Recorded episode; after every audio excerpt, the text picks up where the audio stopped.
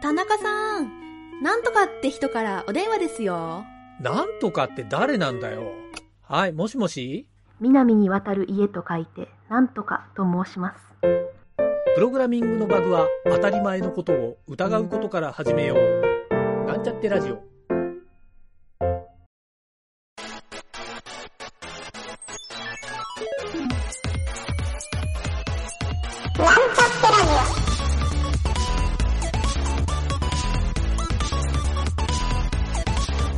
この番組は、プログラミング初心者の勉強に役立つ情報をお伝えする放送局です。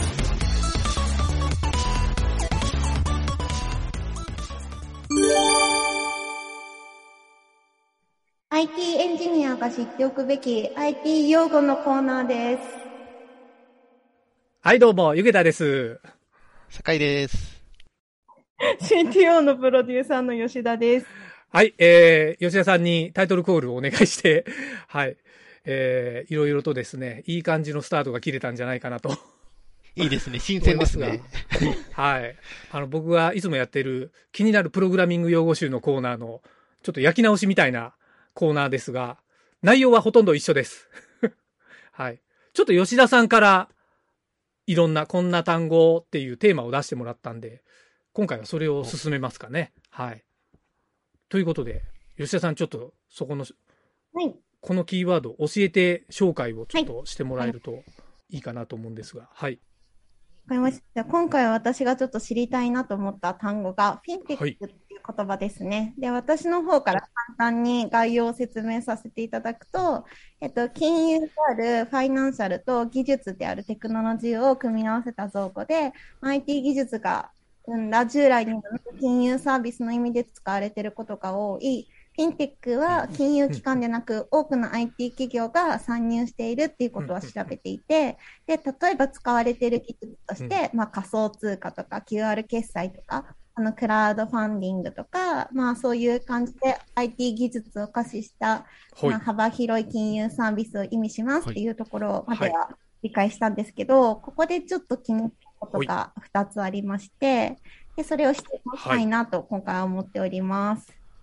でうん。質問1個目が、あの、QR 決済とかでよく使われる、あの、四角い、あの、マスの中に不思議な文字が書かれた QR コードなんですが、この仕組みってどういう感じなのかが理解できなくって、ちょっと教えていただきたいなと思っております。なるほど。これじゃあ、えっ、と、Q、QR の説明を先にしてみましょうか。はい。QR って、あの、実はですね、あの、基本的にはバーコードの、バーコードって縦棒並んでるじゃないですか。あれの、あれ要するに一軸、一軸というか、えっ、と、軸が一つなんですね。横だけで、こう、なんかこう、一本ラインの赤外線みたいなのピッて当てるじゃないですか。で、この QR っていうのは二軸なんですよ。縦と横。うん。で座標で取れるのでいわゆる情報量が多いっていう使い方ができるんですね。はい、でもともとはなんかバーコードで使えなかったんでもう情報量が足りないんで QR っていう仕組みを、えっとどこだっけな？東芝さんでしたっけね？伝送さんでしたっけ？なんか技術者伝送さんでしたっけ？が技術者の方が、はい、開発して、特許取ったんですけど、無償で公開しますっていう、なんか、あの、もう神様仏様みたいな技術者の方がいて、はい、これ結構テレビとかでね、よく取り上げられてますよね。この QR ねができるまでみたいなはいストーリーを。はい。はい、僕もそれで知ったんですけど、で、とにかくこの QR コードって、あの、僕が今の時点で知ってる限り、うん。日本で使われているのが多いと。うん。というかまあそうなんですよあのペイペイとかみたいなあの決済系のサービスって今 QR でやってるパターン多いんですけどね。はい。これもあのここでようやく世界で使われ始めたのかな？日本でしかとにかくもともと使われてなかったんですようん。うん。でなぜなら Google もなんか QR コードがすごい嫌いだっていう話をなんかでも聞いて、はいだから海外のサービスってあんまり QR ってないじゃないですか少ないですよね。確かに。そうなんですよまあ日本特許だったからかもしれないですけどまあまあ、それもあるかもしれないですね。そうなんですよ。なんですけど、やっぱり、あれですよね、その、今言ったように、えっ、と、決済手段で QR って出て、えーまあ、まあ、便利というか、あれ、いわゆる URL を表示してるだけなんですよね。そうですよ QR ねコード。ってはい。はい。はい。なので、あのーちょっと便利に使えるかなという感じで使われてる QR 決済なんですけど、僕でもちょっとこれ、ずっと前に実はラジオでも言ったことあるんですけど、この QR コードについて、はい。この技術について、ちょっと一つ言いたいことがあって、おう それは、はい。それはですね、はい最近、あの、最近というか、まあ、毎月うちの家にこう、いろんな、なんて言うんだろう、東京電力とか、えー東京ガスとか、はい水道局から、えー使用明細みたいな、届くじゃないですか。毎月明細が。はい。はい。あそこに、ウェブでも見れますよって QR コードが載ってるんですよ。ああ、あります、あります。よくあるじゃないですか。はいよくありますね。あ企業も使うんだなと思って、はいその QR が、ちっちゃい上に、流度がすげえ細かいんですよ。わかります。わかるんですよめっちゃちっちゃいですよね。そうなんですよ。いや、最新の iPhone だから撮れるけど、これ、ちょっと古い iPhone だったらこれ絶対撮れねえよなっていうぐらいの、そうなんですよ。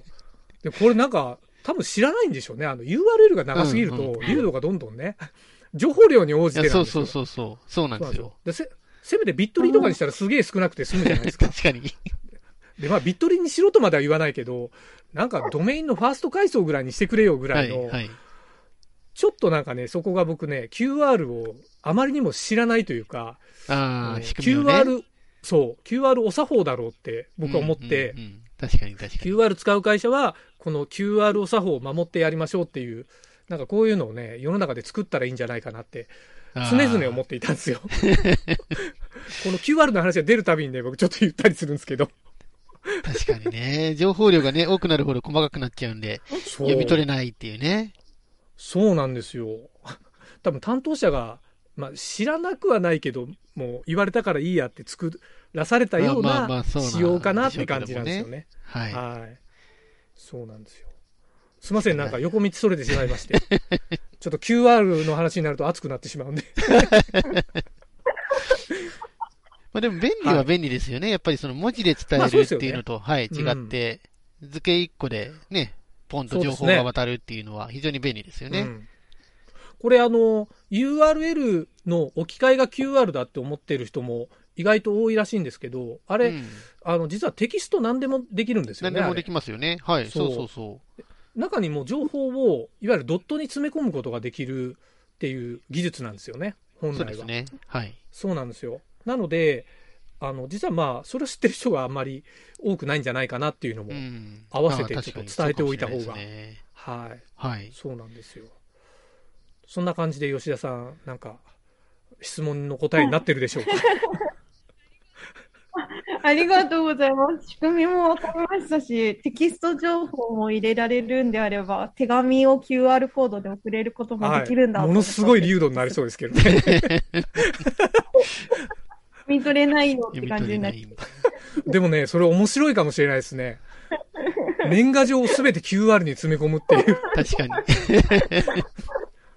あ、それ、面白いな、その発想。新しいサービスですね。ちょっといいですね。うんあなんかトリックっぽくていいですね。推理クイズの。確かに確かに。ありがとうございます。はーい。あと、もう一つ、はい。はい、はい質問がありまして、まあ、ちょっとあの、私が堺がいるイエール株式会社も、まあ、フはい。ィンテック企業なんですが、せっかく堺がいるので、まあ、フィンテック業界の今後ということで、まあ、フィンテック業界が今も盛りあ、あの、今後も盛り上がっていくのかとか、いつからは、うん。か、うん世の中から紙やコインなどの物理的なお金がなくなっちゃったりするのかなとか、そういうところちょっとうん。聞きたいなと思っておりますが、いかがでしょうか？いかがですか、いいですね。酒井さん。あ、僕からですか？そういい、いいですね。テーマですね。いいテーマですよね。うん。まあフィンテック、確かにここね、数年とか、うん十数年とかで一気に伸びてきている業界だと思うんですけども、うんまあ、やっぱりそこにあるのは、セキュリティとか暗号化技術の発展っていうのが、まあ、欠かせないんだと思っていて、うんやっぱりそのお金っていうものを物理的だった頃って、まあ、当然偽造の貨幣とかはあって、その対策とかは取られているんですけど、まあ、それもうんだんだんしづらくなってっているという中うんうんで、データって一番改ざんしやすいものですもんね。確かに。ものなんですよ。うんで、あの、ちょこっと、ね、通信の間で書き換えられたらもう、何桁も増えちゃうとか減っちゃうとか、そんなのができてしまったら、その通貨として、お金として成り立たないものなので、なので、うん。その暗号化技術だったりとか、セキュリティ技術っていうのが非常に重要ですと。で、その技術の発展、まあ、ブロックチェーンとかが、それこそ、まさにだと思うんですけども、そういった技術が発展したことによって、ようやくこう、あの、仮想通貨みたいなのができるようになってきたっていう、そうのそですね貨幣として認められるレベルのものまで質が上がってきたっていうところだと思うので、やっぱりその暗号化とセキュリティっていうところが非常に、えー重要なところを占めてるのかなというところですかね。確かに。うん。で、今後で言うと、やっぱりその、今までは物理的なものの方が信頼があったっていうところだと思うので、貨幣とか紙幣を使っていたと思うんですけども、その信頼が逆転してきてるっていうところだと思うんですよね。なので、うんよりこう進んでいくんじゃないかなと思っていて、いずれ、はいまあ完全になくなるかどうかわからないですけど、貨幣、紙幣みたいなものは、えーより減っていって、データ上のやり取り、うんデータがすべて信頼できますよってなってきて、データ上のやり取りがより加速するんじゃないかなというふうには思ってますね。うんうんうん確かに。これあの、やっぱりそのセキュリティって、あの、はい重要って酒井さんも言われてる通り、あの、仮想通貨で散々ハッキングされて、何百億って持ってかれてるじゃないですか。持ってかれてますね。で、みんなあのニュースを見て、あ、仮想通貨怖えってみんな思ってると思うんですよ。そうですはねい。なので、そうなんですよ。だからやっぱデジタルって、どっちみちやっぱり抜け穴があるというか、うん、うん結局完璧にはならないはい。ような気がするんですよ。ええで、同時にこれ裏で、あの、量子コンピューターの話とか出てくると思うんですけど、確かにそうで量。子コンピューターだと、そうなんですよ。今の SSL をものの数秒で解読できてしまうんで、はい。あの、暗号化の意味が全部なくなるっていう。なくなってしまうと。そうなんですよ。だから、多分暗号化っていう技術が全然違う別のセキュリティに置き換わるんじゃないかなとは思ってはいるんですよ。はい。で、それがまあ、ま何かっていうのは多分まだ結構人類的な発明に、そう、はいそうなんですよ。発明しないといけない領域だと思うんですけど、うんうんただまあ、量子コンピューターもまだね、あの、実用で使えるものもないっていうことを考えると、まだまだこれからっていう。うん。そうですね、フィンテックがやっぱりあの伸びるのは間違いなくて、僕はあのフィンテックの置き換わりタイミングっていうのをうん。ちょっと昔考えたことがあって、おうこれはですね、間違いなく、あの、多分僕の、僕今年50歳になるんですけど、50の世代って、中学校時代にマイコンっていうのが流行った時代で、うんいわゆるパソコンに免疫がつき始めたぐらいの世代なんあですよ。なるほど、なるほど。はい。いわゆるこの辺が、あの、世の中の中心にになるというか、あの、はいい。はい。わゆる金融庁のトップに同世代が来れば、うんえーこれはフィンテックになるだろうなと。確かに、確かに。お金から切り替わるというか、えーまだ何紙幣使ってんのみたいな世界になるんじゃないかなと思う、思うんですよ。はい、はい、ははいい。だから福沢諭吉をディスられる日が来ると。未なるほど、来的なるほど。まだ使ってんのかと。えー何その昔の人の写真なんか入っててどうなのみたいな。で、自分はみんなね、好きなね、ミッキーマウスとかいろんな好きなキャラクターを入れられるわけですよ。うんうん確かに、確かに。フィンテックの自分の画面に。そうなんですよ。で、い自分の好きな通貨を使って、うんえ、お前なんかあそこの通貨みたいな。だから世界的には、そう、いわゆるその、なんて言うんだろうな、あのー、お金の価値の差があまりなくなるというか、そうですね。仮想現実上でのお金の使い方になるので、うん例えば一つパソコンを買うのに、ここの仮想通貨を使って買うっていうから、あ、そうか、そう考えると仮想通貨ごとに、えー、いわゆる、こっちの仮想通貨とこっちの仮想通貨は、1仮想通貨何、何円みたいな、いわゆる1ドレートがル何円、のまあ、レートができてくるみたいな。そういうレートが、そううなんですよ。生まれてくる。可能性も。今まだそんなに仮想通貨間のやり取りって、ない、ないじゃないですか。うん。うん大体、あるのかな？本物の、本物の通貨を返すっていうのが、まだ、あまだまだそうですね主流ですかね。うん。そうですね。そうなんですよ。っていうのもあるかなと思うんですけど、まあ、皆さんね、銀行に貯金している以上、本物の通貨をないがしろにはできないはずなんで、そうですね。うん、だって明日から銀行のお金全部意味なくなりますって言ったら大パニックですよね。あのお金もちょうどね、下ろすことができないぐらいの額だったりもするんで。はい。確かに。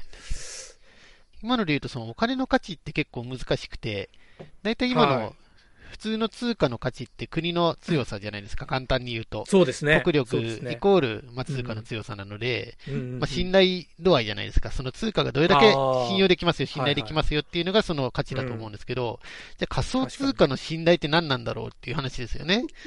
そうですね。その価値ってどうやったら誰が、どうやってつけるんだろうって言われると、なんかつけれる人いなくて、結局、それって成り立つのかな、みたいなのをちょっと考えますけどね。ああ。なんかあの、僕仮想通貨ですごい有意義なビジネスサービスを提供してるなと思った案件が、はい。あの、地方活性化で、地方だけで使える仮想通貨って、結構今全国的にやってるとこ多いんですよ。はい。で、それはなんかあの、地元のおばあちゃんとかが、あの、うちの地元の仮想通貨ってこうスマホに入れて持ってたりするんですね。なるほど、なるほど。、であ、これはなんか、あの、僕結構いいことやってるなって、その自治体のことを思ったところもあって、結構な田舎でやってるんですよ、それを。うん、うん、うん。そう。で、ただまあ、それが全世界的になんか、なんて言うんだろうな、共通のとか、そこのレベルではなくて、ないってことですね。やっぱりなんかポイントカードレベルなのかなってうん、いう、うん、うん。はい。そんな感じはしてますね。そうすると、よりこう、通貨の種類が増えていくイメージなんですかね。細分化されていくみたいな。確かに。うん。で、今までポイントみたいなのとか、そういって呼ばれてきたものが全てこう、通貨みたいな。概念に変わっていくとそうです、そうです。いう感じなんですかそね。うだと思うんですよ。うんうんなんかでも海外旅行に行きますよって時に、はい。あの、仮想通貨だけでもう旅行完結するって言ったら、ちょっと安心できたりもするじゃないですか。確かに現金持たなくていいとか、そうですね。そういうメリットもね、結構あると思うんですよね。うんこのフうんィンテックのな、なんか先というか。そうですね。確かに。実際なんかあれですよね、アフリカとかめちゃくちゃ、そのうん旅行者を襲う現金強奪する、みたいですよね。被害がそうそうそうはい。そう、フィンテックが流行って今結構なくなってるって話減ってきて、もはい。聞きますからね。うん。みんな現金は持ってないみたいなね。そうなんですよ。でうん。だから困るのは強盗だけってことですよね。いい世の中な気がしますけどね。いいですね。うん。だからまあなんかクリーンな世の中になっていくイメージがあるんであれば、なんか追求する価値はありますよね。ありそうですね。はい。うん。いいですね。まあそんな、やっぱり、あの、フィンテック業界を先走るイエールさんならではのね、なんかいろんなフィンテック見解をどんどん作ってもらいたいなっていう、僕は個人的に思ってますけどね。はい。そんな感じで、吉田さん、お答えになってますでしょうか？勝手に振るなっていう。そうですね。なんか、あの、やっぱりフィンテックはこれからも盛り上がっていくし、すごいあったら便利だなと思う一方、まだ課題がいっぱいあるんだなっていうことがかったので、うん。思いました。素晴らしいまとめですね。お手本のようなまとめで。とりあえずじゃあ今回はそんな感じでお開きにしますか。はい。はい、ありがとうございました。ありがとうございましありがとうごた。ざいまはい、お。疲れでした。